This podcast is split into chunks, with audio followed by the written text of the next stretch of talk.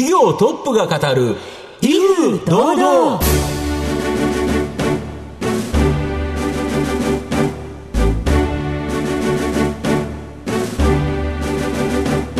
毎度相場の福の神こと藤本信之です。アシスタントの飯村美希ですこの番組は巷で話題の気になる企業トップをお招きして番組の指揮者的役割である財産ネット企業調査部長藤本信之さんが独特のタクトさばきでゲストの人となりを楽しく奏でて紹介していくという企業情報番組です。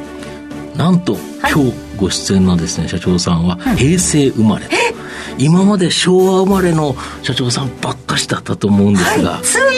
ないですかついにですよね、まあ、もう令和も2年になりましたからね、はい、お若い社長さんが、ね、まあできればあれですよね。やっぱ令和生まれの社長さんが出るまでこの番組続いてほしいもんですね、うん、頑張っていきましょう、ね、頑張っていきましょう。はいということで皆さん番組最後までお楽しみください。この番組は情報システムの課題をサブスクリプションサービスで解決するパシフィックネットの提供財産ネットの制作協力でお送りします。業トップが語る威風堂々。それでは本日のゲストをご紹介します。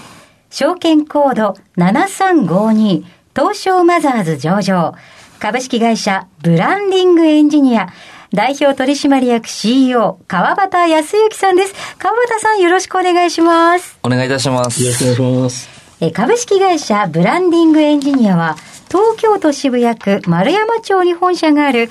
ブレイクザコモンセンス、常識をぶち壊せという経営理念を掲げ、IT エンジニアに特化した事業を行っている企業です。IT エンジニアの独立支援サービスであるミッドワークスと、IT 人材を育成するプログラミングスクール事業であるテックブーストを行っています。では、川端さんの方からも簡単に御社のことを教えてください。弊社はですね、まあ、本当にその創業した時からまあスマートフォンが復旧し始めて、どんどんどんどんインターネットサービスが伸びていく最中の中で、まあ、インターネットサービスが伸びていくと、要はそれを作っていくエンジニアが絶対必要になってくると。はい、ある意味、アメリカのゴールドラッシュじゃないですけど、うん、みんなが金を取りに行くときに、うん、まあ、そのツルハシが一番必要になったっていうところで、はい、まあ、僕らはそのザ・インターネットサービスを作るためには、本当にいろんなお金とか、そういうのが必要だったので、スタートも資本金10万円の学生企業でもあったところもあったので、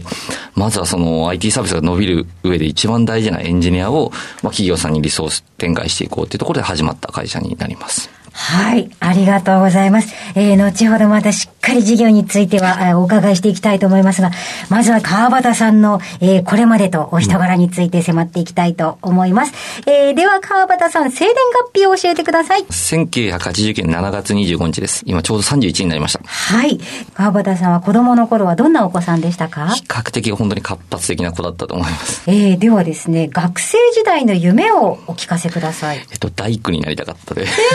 全然違うじゃないですか。それは何年生ぐらいの小学生の時は大工になりたかったです。はい。物をなんか作れるっていうのがいい。あ、そうです。最終的にロボットを作りたいというところがあったんですけど、もうとにかくものづくりが好きでした。ロボットを作りたいという夢を叶えるために、動かれましたか、はい、大学がそういう、えっと、知能機械工学科って言って、ロボットをつく、学べるところの大学にしました。じゃあ、すごくお勉強ができないといけないところじゃないですか？あの、中学後半ぐらいから頑張りました。そうでしたか。えー、いろいろこの後、起業に至るまでが気になってきますね。そうなんですよ。で、なんか小学校2年生の頃から、パソコンのプログラミング、これをやられてたとか。僕が家に Windows95 っていう、まあその当時のパソコンがありましてですね、そのパソコンで、まあ本当にあるトレーディングカードゲームにすごいハマっていて、で、いろんなサイトを見ていて、僕もそういうサイト作りたいなって思うところから始めました。ああ、そうなんですか？はい。えっと、小学校2年生でもウェブサイトを作っていた。あそうですね。知識はどこで仕入れるんですか？えっとですね、正直、なんか中央学校時代のストレートの言い方するとかなりそのオタクな友達が、はい、あの別でいまして、はい、に軽く教えてもらって、うん、で、家の近くの本屋さんですごい仲いいおじちゃんみたいなのがいて、うん、ずっと無料で立ち読みさせてくれてたので。へ はい。それで？でも本で仕入れて自分で実践できちゃう小学校低学年、恐ろしいですね。すごいですよね。すごいですね。で、まあ、中学校後半から勉強されて、ただ、高校入って、はいはいで、東大受験、これを失敗したことが、なんか人生のターニングポイントだったとか。そうですね。なんか比較的、その、自分努力すればどうにかなると結構信じていて、うんうん。で、中高校ぐらいの時に結構憧れてた方が、例えば藤田伝さんとはいかはい、それこそ孫さんも含めて、はいはいまあいろんな、まあリクルートの創業者江添さんとかも含めて見ていて、みんな東大行ってるじゃないですか。うんうんうん。とかを見た時に、結構本当に僕も頑張ろうと思って頑張ったんですけど、まあ全然手が届かずというところで、そこで大学入ってから、本当死ぬ気で、まあいろいろ仕事とか、いろんなことを始めたって感じですね。なるほど。大学どちら行かれたんですか？僕、電気通信大学っていう大先ほど学で。で、えーロボットとか、そういうところをちょっと研究したいなと。そうですね。都都内の国立大学で、要は、東大か東工大か電気通信大学しかなくて。あ、3つしかないと、そういうはい関係の 勉強ができるところが。なでもるほど。、ロボット学ばれて、その後、えー、起業されるきっかけがまだ見えてこないんですが、そうですね。なんかその18の頃から、うん。本当に自分でいろいろ仕事をするようになって、うん。で、まあ、なんて言いますかね、まあかなり意識高いことを、行動をいっぱいしてきたんですけど、うんうん。はい。例えば？当時ビッグになるイコールお金持ちになるから、我々はすごいちょっと言語化した時に、はい。はい。はい。なんか当時僕は埼玉県出身なので、うんお金持ちイコール六本木のイメージがあったんですよ。あはい。わかりますなんとヒルズ族というやつですね。そうですよね。はい。堀江さんとかすごい大暴れしてた時ではい。はい。はい。はい。で、じゃあ六本木のお金持ちにお金の稼ぎ方を教えてもらおうと思って、まあちょっとありとあらゆる手法、まあバー行ったり、突撃したりとかいろんな手法突で、撃はい。はい。えそれこそあので、クラブとかで飲んでるような人に声をかけに行ってみる。そうですね。それこそ僕ら、僕が持ってるお金でリーチできるのが、それこそなんか早めの時間で1000円とかで入れる、そうはいうまあ、ナイトクラブみたいなの行って、いっぱい派手に飲んでる方とかいるので、時々、そういう人にまあ話しかけて、どん。何でもするんで、みたいな感じで。シ。ャンパンポンポン開いてるところに行って、あ、こんにちはって言って言ってみると。あ、です。で、僕雑用でも何でもするんで、って言って、まあ、時々、まあ、基本仕方されるんですけど、ん。会話がってもらって、面白がってくれる方も時々いるのでそんな感じでしたね。すごい行動力とタフなハートだなと思うんですが、そういうのでなんか一個ずつ落ち込んだりとかはしないんですか、別いや、に。なんかもう、その、いろいろ、めちゃくちゃ頑張った結果ダメだったことも何回もあったので、なんかあんまりプライドもなかったんで、全然何とも思わなかったというか。うんすごい。いえいえ。さて、川端さんの人となり皆さんにはどのように伝わりましたでしょうか？後半では川端さんが率いる企業についてじっくりとお伺いしたいと思います。企業トップが語る威風堂々。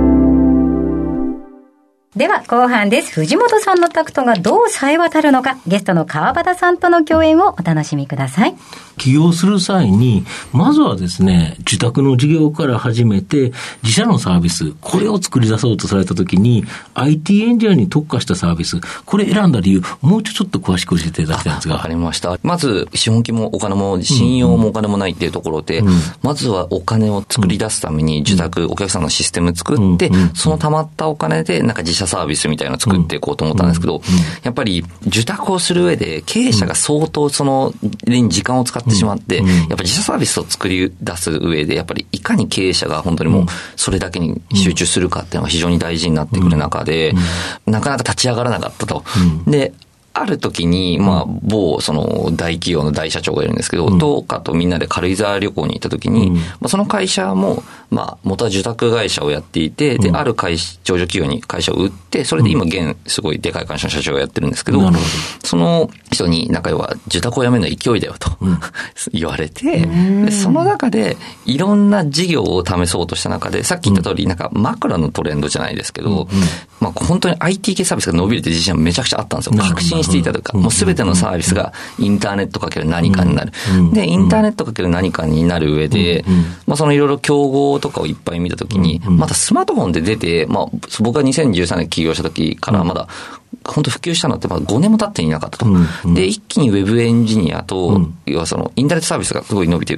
で、それを作り出す人の需要と供給のバランスがぶっ壊れた時だったんですよ。なるほで、ってなった時に、じゃあその需要をもうしっかりソリューションなんか提供できれば、まあ、ある程度硬いんじゃないかっていうところで、それに切り替えたって感じですね。なるほど。で、具体的にですね、御社のこの IT エンジニアに特化した事業、これどういうふうな事業になるんですか？そうですね。えっとですね、まず、そもそも、なんかいろんな当時、IT エンジニアっていうのが、まあ、ニーズが増していくっていうところで、いろんな大企業さんとかも、その参入してきたりはしたんですけども、やはりその、まあ、元はそもそも人材会社って、それこそヘッドハンティングとかから派生してまして、どちらかというと、ビジネス系の人材、まあ、総合職とか言われる人材の要はヘッドハンティングして、それを企業の経営層とかそういうところに紹介していくっていうところがあったので、割とその、ウェブエンジニアを紹介するとか、ウェブエンジニアってどういうことを考えてて、何を求めてるかっていうのが、要はその、企業側も全然分かってなかったんですよね。それで僕もエンジニア出身っていうのもありますし、大学も本当にエンジニアしかいない。あ、まあそれはそうですよね。大学的に電気通信大学みんなエンジニアが育つ学校ですもんね。ほぼ男子校なので。で、で、あった時に、まあ本当に僕の中でそこのソリューションをどうやったら提供できるかっていうのはすごい分かってましたし、で、そこを本当にサービスにもう込めて込めて込めていったって形ですね。なるほど。それで立ち上がっていったという形なんですか。はい、で、その経済産業省の調査によると、2030年にはですね、最大79万人もの IT 人材が不足されると推定されることから、この IT 人材へのニーズはますます高まっていくと。この IT エンジニアのリソース確保は、今後大きな、まあ、社会問題になると思うんですけど、うんうん、御社が果たされる役割、これ大きくなりますよね。そうですね。それこそその小学生でも今プログラミングが必修化になっていくっていう社会的背景もありますので、うん、まあ、本当にこの、特にそもそもものづくりの国、特にその、ある意味金とか石油が取れる国ではないと思うので、日本は。その上でそのサービスを作っていくっていう時に、まあ、ウェブサービスは多分今後、まだまだ需要が増していくと思うので、弊社プログラミングスクールとかもやってるんですけど、そこも今非常にユーザー数も伸びているので、あの、世の中に貢献できるんじゃないかなと思います、ねうん、なるほど。要は IT 人材、今ある IT 人材を企業に紹介するというビジネスプラス、当然その IT 人材を増やさないと、これ需要は満たされないと。はい、そうすると、それを教え込む学校っていうか、プログラミングのスクール、これ結構今人気なんですか？そうですね。コロナで大丈夫なんですか？いや逆にコロナで、要はストレートな言い方すると、仕事がなくなった方が相当多いんですよ。うん、自宅待機とかで。で、やっぱりその、変な話、その、今後の自分のキャリアについてすごい心配になられる方が非常に増えてまして、まあ実際、僕が言うのもなんですけど、まあ、要は単純作業系とかって僕、結構ロボットとかに変わるんじゃないかなと思ってるんですよね。まあ、ただでさえ今、自動レジとかいっぱいできている中で、でなった時に、やっぱりその自分のその市場価値を残していくっていう時に、やっぱりまだまだ人材が不足していて、まあそういったところを考える方がすごい増えてるので、すごいニーズは増してるんじゃないかなと思いますね。おうち時間でお勉強っていう方も多かったでしょうね。おっしゃる通りですね。あの、あれですか、プログラミング授業というのはオンラインでも学べるという形なんですか？もちろんです。なるほど。そうすると、そこで学んだ人材が、またウェブサービスを作り込んでいく。はい、いい展開になりますよね。そうですね。で、なおかつやはり、ただでさえそのすごく供給が不足している、うん、IT エンジニアに関して、まあ僕らがいち早く、そういう方と、あの、人間関係を形成できている状態なので、まあ、そういう方のキャリア支援もできますし、それが強みかなと思ってます。なるほど。まあ、社長自らが、まだ、その、もともとエンジニアから出身で、はい、で、友達、周りの人たち、はい、皆同年代の人たちは、まだエンジニアですよね。経営者じゃないですよね、ほとんどの方。そうすると、その人たちの気持ちがよくわかると。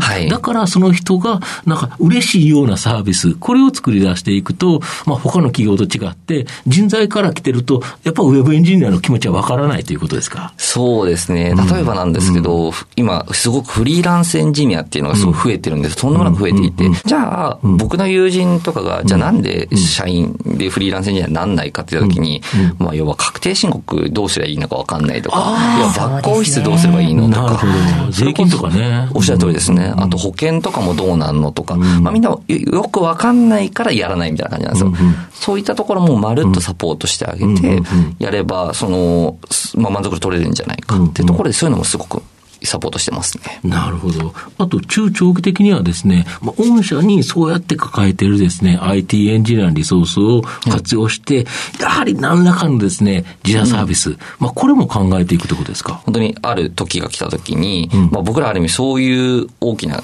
要は市場を作ってる会社さんに、まあ、その人材を提供しているので、ある意味僕らも、まあ、何かやり出す時に、そういったような人材をすぐにあの、確保できて、まあ、社内ですぐにサービスを作ることができるので、まあ、ここが強みなのかなと思ってますね。御社の今後の成長を引っ張るもの、改めて教えていただきたいんですか？そうですね。やはり僕は組織だと思ってますね。はい、逆に組織だと思ってまして、やはり、まあ、いろいろ伝説の会社、まあ、僕はいろんなリクルートさんとか、まあ、それこそ電通さんとか、まあ、いろんなその、総合商社とかもいろんな会社も含めて思った時に、どの会社にも組織に色があるんですよね。そうですね。で、非常に若かった人間が、本当にその、仕事にすごく集中して、まあ、自分たちがそれを楽しみながらパフォーマンスをしていくっていうところを見ていく中で、まあ、弊社この規模なんですけど、新卒をものすごく取ってるんですよ。いっぱいいっぱい。ある意味今、人が会社を選ぶ時代になってると思うので、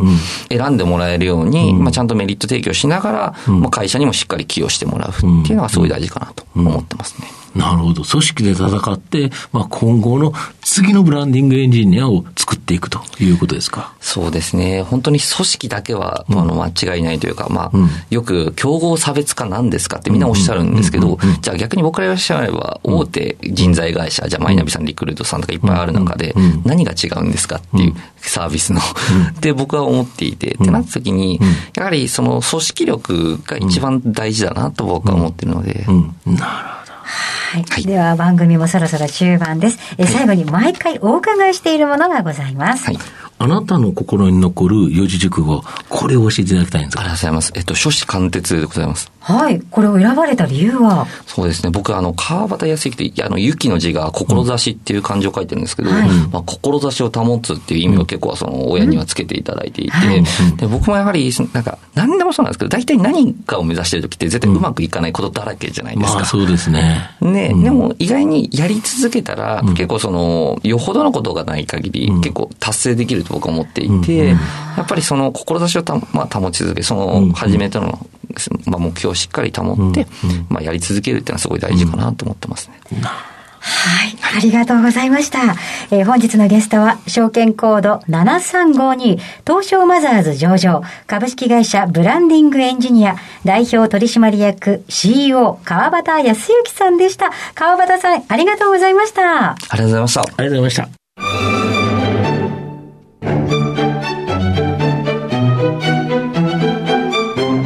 企業トップが語る威風堂々